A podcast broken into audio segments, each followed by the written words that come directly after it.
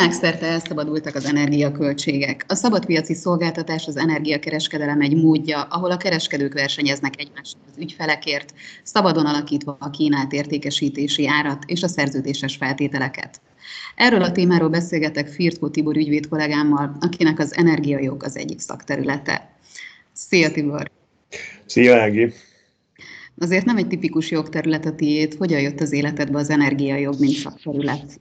Világnézeti kérdés, hogy hogy mondjam, hogy sorszerűen vagy véletlenszerűen, de egy energetikai tanácsadó cégnél kezdtem el közbeszerzési üzletágvezetőként dolgozni. Akkor is éppen energetikai aktuálpolitikai helyzet volt, amikor 2011. januárjában az MFESZ nevű ukrán energiakereskedő cég csődbe ment, és hát a kormány rendeleti úton próbálta a fogyasztókat ellátni, és elég bátran elkezdtem állást foglalni ebben a kérdésben. Aztán azt vettem észre, hogy a energetikai szolgáltatásoknak, amit a cég nyújt, mindegyiknek van jogi aspektusa, és, és ezeket, ezeket támogattam, illetve egyre több energetikai tárgyú jogorvostattal, perrel kezdtem el foglalkozni, és azt vettem észre, hogy tényleg egy olyan terület, ahol, ahol, ahol komplexen lehet a jogi tudást alkalmazni.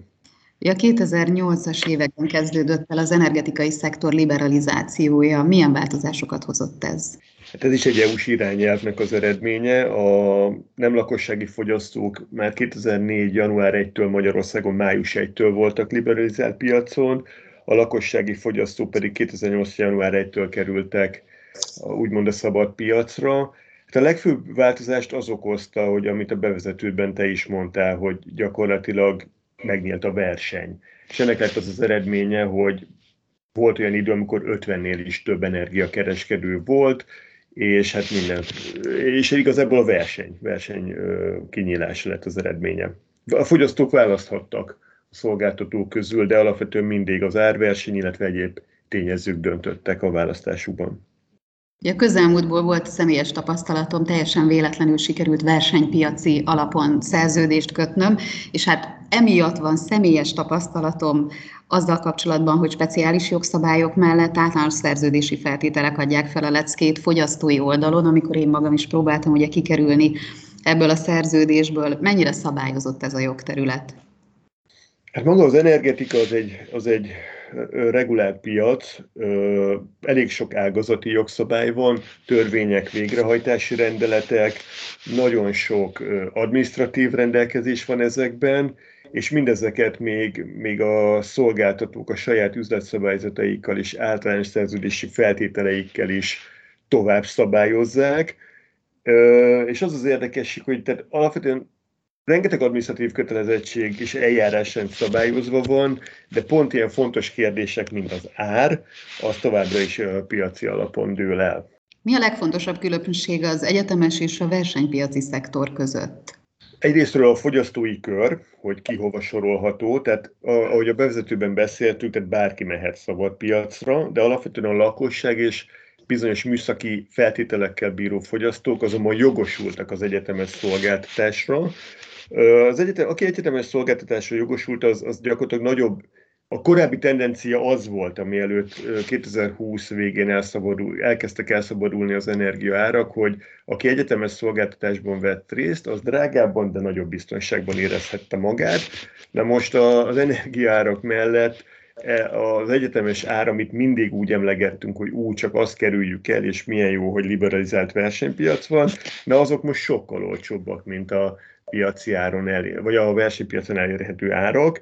Tehát az utóbbi, mondjuk a 21-es év egyik fontos feladata volt, hogy azt vizsgáltuk, hogy, hogy egyes, minél több fogyasztót hogy tudunk visszavinni egyetemes szolgáltatásba. Ugye ez például a villamosenergia esetében fenntartói körtől függ, tevékenységi körtől, csak egy exakt példát mondjak, mondjuk például könyvtárak, önkormányzatok jogosultak egyetemes szolgáltatásra, és, és az volt egy érdekes energetikai közbeszerzési feladat, hogy ezt, ezt hogyan indokoljuk, hogy, hogy ők mégis egyetemes szolgáltatást kívánnak igénybe venni.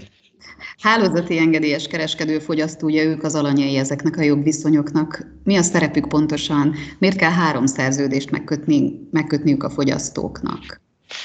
Ahhoz, hogy a végső fogyasztóhoz eljusson az energia, akár villamos energia, földgázenergia, hát a forrástól, ami mondjuk ugye klasszikusan mondjuk villamos energia esetében egy erőmű, vagy egy napelempark, villamosenergia hálózaton keresztül jut el a végfelhasználóhoz az energia. A villamosenergia hálózatot az úgynevezett elosztói engedélyesek üzemeltetik, és hát gyakorlatilag ugye ennek is van egy fenntartási költsége. Ezt összefoglaló néven rendszerhasználati díjaknak nevezzük, és amikor minden egyes fogyasztó fizet az elosztó, tehát a hálózat használatáért is, és magáért a villamos energiáért, vagy földgáz energiáért. Ez három szerződésen keresztül valósul meg, ugye az elosztói engedélyessel hálózathasználati és hálózatcsatlakozási szerződést kötünk, a kereskedővel meg kereskedelmi szerződést. Az egyikben a, a rendszerhasználati díjakat fizetjük, illetve a hálózat használat feltételeit ismerhetjük meg. A hálózathasználati és hálózatcsatlakozási szerződésről beszéltem, a kereskedelmi szerződésben pedig maga az energia egységáráért fizetünk. Mik a jellemző kereskedői magatartások? Az utóbbi klasszikus energiakereskedői hozzáállása, hogy gyakorlatilag minden költséget megpróbálnak a fogyasztói oldalra átterhelni. Ez egyébként mindig így volt, de az utóbbi években csomó olyan energia, energetikai piaci változás van, ami különösen indokoltá tette ezt az a kereskedői magatartást. Ilyen például az 2021. januárjától érvényes energiahatékonysági kötelezettségi rendszer, illetve hát a 2020 év vége óta elszabaduló energiaárak is arra inspirálták az energiakereskedőket, hogy egyoldalú szerződésmódosításokkal árat emelhessenek utólagosan. Ez, ez a 21-es évben, hát bár a közvélemény számára is nyilvánvaló volt, hogy ez drasztikus mértékű. Mi történik kereskedőváltás esetén? Hogyan zajlik ez a folyamat, és milyen jogbítás helyzetek alakulhatnak ki? Ugye a kereskedőváltás azért lett egy nagyon fontos és releváns eljárási cselekmény az energetikában, mert ahogy a bevezetőben is beszéltünk, liberalizált piacról van szó, tehát általában egy, maximum két évre szerződik a fogyasztó az adott kereskedővel, Általában most már nagyon-nagyon sok fogyasztói kör megversenyezteti a kereskedőket, a jobb ár, illetve a jobb, komplexebb feltételek reményében. Érdekes a kereskedőváltás, az, ez adja az energetikai szabályozási struktúra egyik sajátosságát, hogy gyakorlatilag tart, tartozással nem lehet mondjuk például kereskedőt váltani. És ugye visszakapcsolva az előző témánkhoz, ez egy nagyon érdekes jogi helyzetet teremt, hogy sok fogyasztó vitatja az utólagos egyoldalú áremelést, de ha tartozatlan számlája van, vagy rendszerben számlája van, akkor viszont nem tud szabadulni a kereskedőtől, és itt még egy, egy jogintézmény bedobnék, ami nagyon izgalmas energetikai jelenség, és versenyjogilag is egy érdekes kérdés, ez az úgynevezett last call jogintézménye, amikor gyakorlatilag a kereskedő azt mondja, hogy ha a fogyasztó kereskedőt szeretne váltani, köteles a fogyasztó bemutatni a legjobb ajánlatot, és hogyha ő ezt elfogadja, ilyen feltételekkel, akkor továbbra is maradat. Na most ez a versenyjogi megítélés még hátra van ennek az intézménynek.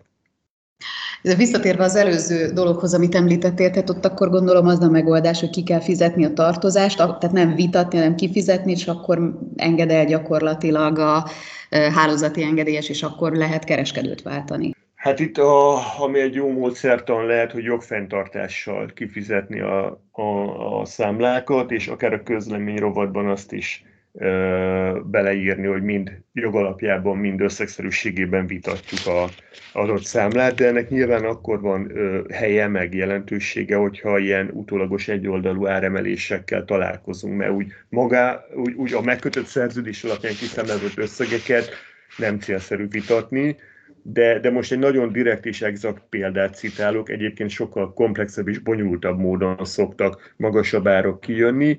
Az én praxisomban mindenkinek azt javaslom, hogy egy, egy ö, jogi érvekkel, energetikai érvekkel alátámasztott levelezést indítson el a szolgáltatóval. Ez irán lehet az elosztói engedélyes is, vagy a kereskedelmi engedélyes is, attól függ, mikor kivel van vitánk. Ö, ha megalapozott és részletes a megkeresés, akkor általában az, az engedélyesek is egy összetettebb jogi érvekkel alátámasztott választ szoktak adni, így már sok mindent ö, kiszűrhetünk abból, hogy, hogy mennyire elkerülhető a per, illetve milyen esélyek vannak az egyességre, egyeztetésre. Ja, elég tipikus szokott lenni az, hogy kipipáljuk, hogy elfogadtam az általános szerződési feltételeket, elfogadtam az üzletszabályzatot, gyakorlatilag csukott szemmel az ember aláírja, elég elítélhető módon a szerződést, és lehet-e hivatkozni arra, hogy hát ez így történt, mégsem ismertem meg, mi a gyakorlat erre vonatkozóan, mennyire elfogadott az arra történő hivatkozás, hogy a, a fogyasztónak fogalma sincs arról, hogy mégis mi minden lakozik egy általános szerződési feltételekben. Hát ez, ez ilyen módon a joggyakorlatán meghat, meghaladta ezt, tehát pusztán arra nem lehet hivatkozni, hogy nem tudom, hosszú volt az üzletszabályzat, ASF, nem értettem. Ennél azért cizelláltabb módon kell a, a, ezeket a szabályzatokat támadni. Az én gyakorlatomban arra fordult elő precedens, hogy, hogy PTK szabályokra hivatkozom, mint tisztesíteni általános szerződési feltételt támadtunk bizonyos szabályokat de ezt hangsúlyoznám, hogy ezek ilyen speciális részletszabályok, tehát nem az, hogy úgy általánosságban azt mondjuk, hogy hát hosszú volt a szabályzat, és nem, nem, nem, nem tudtam megismerni. Van ebben azért mozgástér? Tehát, hogy mégis az a konkrét szerződési feltétel valóban egyedileg megtárgyaltnak, vagy általános szerződési feltételnek minősül-e? Ez egy jó és izgalmas kérdés, szintén. Tehát ugye az, az, az például egy PTK szabály, hogy az általánostól eltérő szerződéses feltételt meg kell egyedileg tárgyalni. Az energetikában a lekötött teljesítményt jelentheti, a, a, a tolerancia vagy, vagy még rengeteg ilyen egyéb speciális dolog van, aminél szerencsés lenne felhívni a, a fogyasztó figyelmét, hogy milyen vonatkozó üzletszabályzati vagy ASF rendelkezés van, ha már így a bírósági pereknél tartunk, akkor milyenek a tipikus jogviták peri alakulás esetén? Tehát mit tudtok kérni mondjuk egy kereseti kérelemben?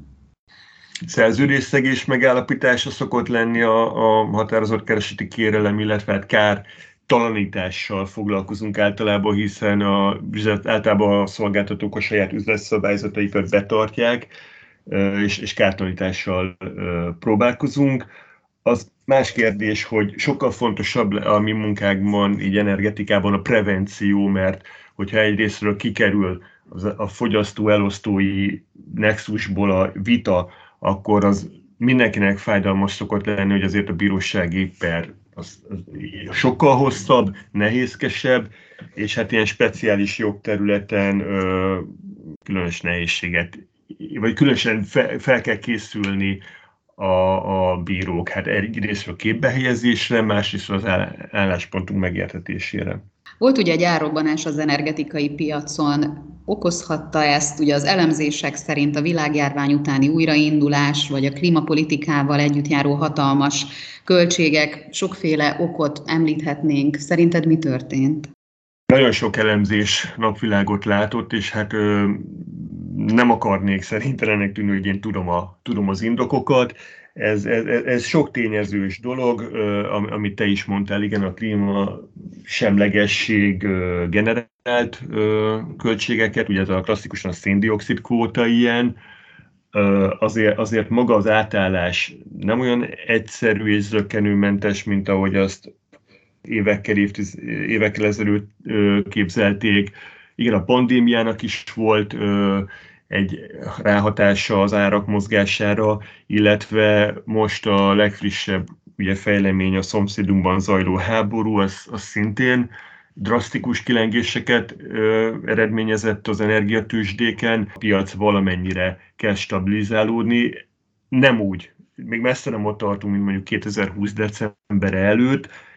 Ö, az ára való hatásoknak meg van egy olyan szegmense is szerintem, ami, ami, ami hogy, hogy ne bonyolódjunk a részletek politikai okoknak lehet nevezni, aminek az elemzéséről pláne nem, nem mernék vállalkozni. Nyilván nem vagyunk külpolitikai szakértők, hanem ügyvédek, de én azt gondolom, hogy sikerült rávilágítanunk néhány fontos kérdésre az energiajogon belül. Köszönöm szépen a beszélgetést. Köszönöm én is.